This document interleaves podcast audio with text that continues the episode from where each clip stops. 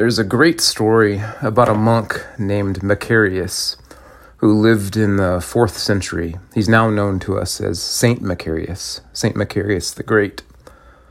Well, the story goes he was uh, taking a stroll through the Egyptian desert one day, and while he was walking, he came across a human skull lying in the sand. And like any decent, classy, and civilized gentleman, he began to poke at it with a stick. Do you remember that weird kid in your neighborhood that your mom didn't really want you hanging out with growing up? Yeah, Macarius kind of gives me those kinds of vibes, right? Uh, but just as soon as he poked at the skull with his stick, he uh, was swept up in a vision. And the spirit of the deceased person reanimated the skull, and the skull started to talk to him. And Macarius, being the gentleman that he was, he thought it would have been rather rude not to make proper introductions, so he proceeded to have a full blown conversation with a human skull in the middle of the Egyptian desert. Yeah, he was definitely that weird kid that your mom didn't want you playing with growing up. Now, even though this whole scene is really bizarre, this conversation between Macarius and the skull is, in my opinion, one of the most fascinating things to have ever been written down. And in fact, it might just be one of the most urgent and the most revolutionary stories for our time. I can't think of any better cultural critique than this story right here. So the skull comes to life, and Macarius looks down at it and asks, Who are you? But the skull, for some reason, couldn't answer this question directly. All Macarius wanted to know was the deceased person's name, but the skull couldn't tell Macarius who it was. It could only tell him what it used to do for a living before it died. I was a pagan high priest, the skull said. Now, the strange thing, if it could get even more strange, right? uh, the strange thing is that the skull couldn't remember its own name, but it knew Macarius's name. You are Macarius, the spirit bearer. Whenever you take pity on those of us who are in hell and you pray for us, we feel a little respite. So at this point, it obviously dawns on Macarius that he's talking to someone who is in hell. And it surprises him to find out that his compassion and his prayers are actually bringing some relief to the people who are suffering there in hell. And then the skull goes on to describe what life in hell is like. You know, and all of the images that we would normally associate with it are there, you know, things like fire and brimstone and all that stuff. But in this story, these images, they're clearly metaphors for a spiritual condition. They're not descriptors of a literal physical torment. The skull is not burning in a literal lake of fire. But he is, he is being consumed by some sort of unquenchable emotional agony. It's like an emotional fire that he can't seem to douse. And the skull describes the cause of all of this agony, which in his mind is the worst thing about hell. In hell, it says, it said, it's not possible to see anyone face to face. It's like the face of one person is fixed to the back of another, so we can never fully turn to see another human being, nor can we ever be seen by them. But when you pray for us, Macarius, each of us can see the other's face just a little bit. Such is our respite. Now, the implications of this ancient story are many, and they are profound. Hell is what you call it when human beings stop seeing each other, when they stop spending time face to face together, when they stop loving one another. And as such, hell is a descent, a descent from personhood to thinghood.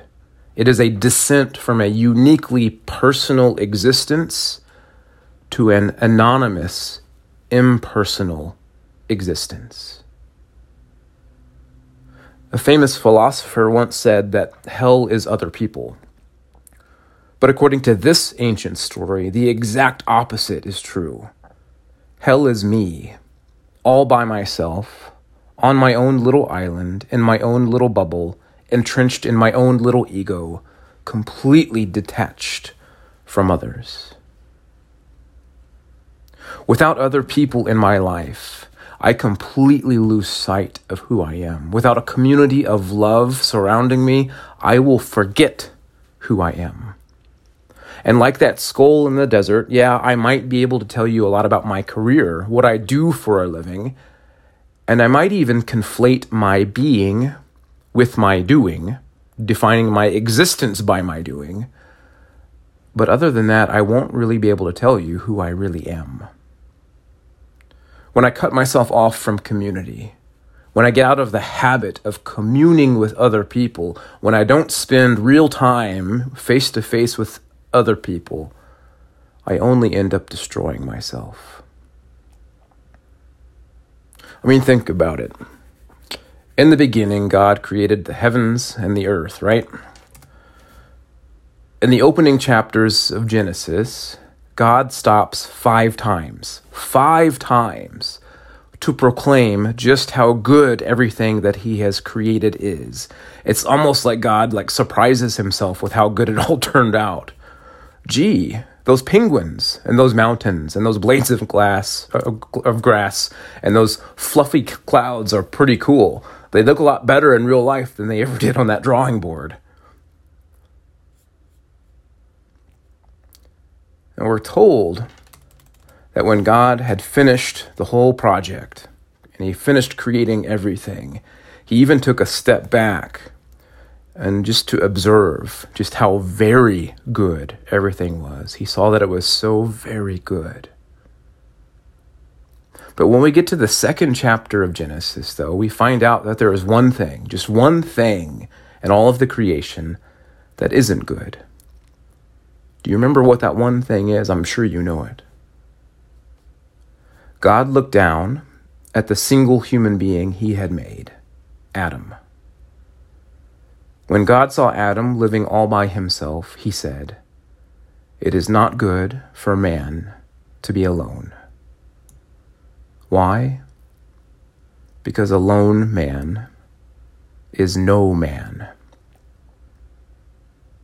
For we are relational beings who are made in the image of the God whose very being is relationship Father, Son, and Holy Spirit.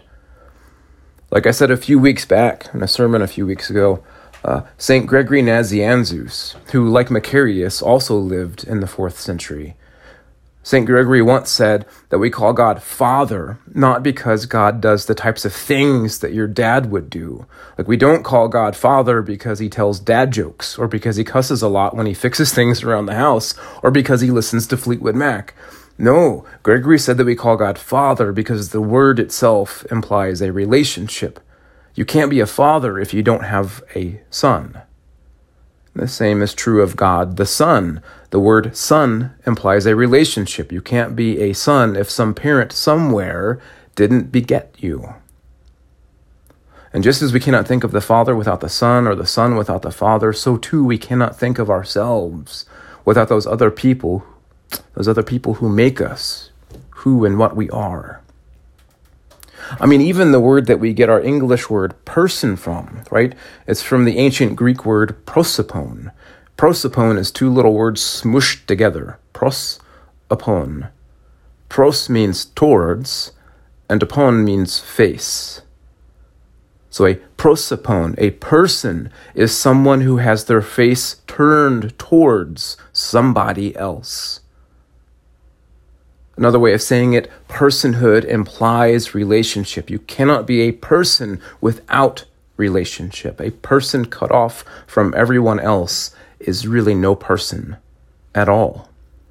It's only in the context of other people, only in the context of communion, that we discover who we are. As one famous theologian has said, being is communion.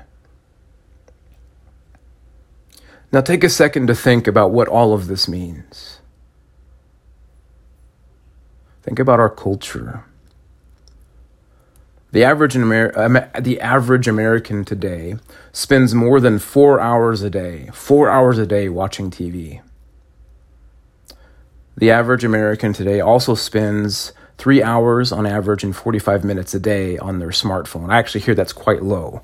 Um, I heard another another stati- statistic that people spend on average 11 hours a day on digital media. But what does it mean? So let's just let's just be conservative. Let's say the average American spends four hours a day on TV, almost four hours a day on their phones. What does it mean for our personhood? When instead of turning our faces towards other people, we mindlessly turn our faces to images on screens for close to eight hours a day. Next time you go out to eat, take a moment to look around the restaurant. Just observe. Notice how many people are scrolling through their phones instead of talking to the people sitting right across from them at the table. What does it mean for our personhood when we get in the habit of ignoring the friends right in front of us in order to check out what our friends on Facebook are doing? What does it mean for us, right? How is that shaping us? How is that warping us? People today don't have to interact with any other human beings anymore if they don't want to. Like before, you used to have to at least look the the the bagger or the the clerk in, in the eye whenever you went to the grocery store, right? Uh, you don't even have to do that anymore, right? You can get anything you want, anything you need delivered right to your door, your dinner, your groceries, even your booze, right? You don't have to interact with the delivery person if you don't want to. And I'm not saying all of this is bad, but we need to ask what this is doing to us as human beings. If we are relational beings, what's going to happen if we continue to cut ourselves off from other people and from society and from any and all relationships? Well, I imagine it's going to start feeling a lot like hell. I imagine that people are going to lose sight of who they are and lose sight of any sense of meaning in life. Because relationships, that is life's ultimate meaning. That is life, literally. This Advent, as we reflect on Jesus' coming into our world, let us remember why Jesus came and what it is that he left behind, what it is that he left us with. Jesus didn't come into the world to hand down a list of doctrines or dogmas to us. He didn't come into the world to hand down an ethical code of conduct. No, what did he leave us with? He left us this.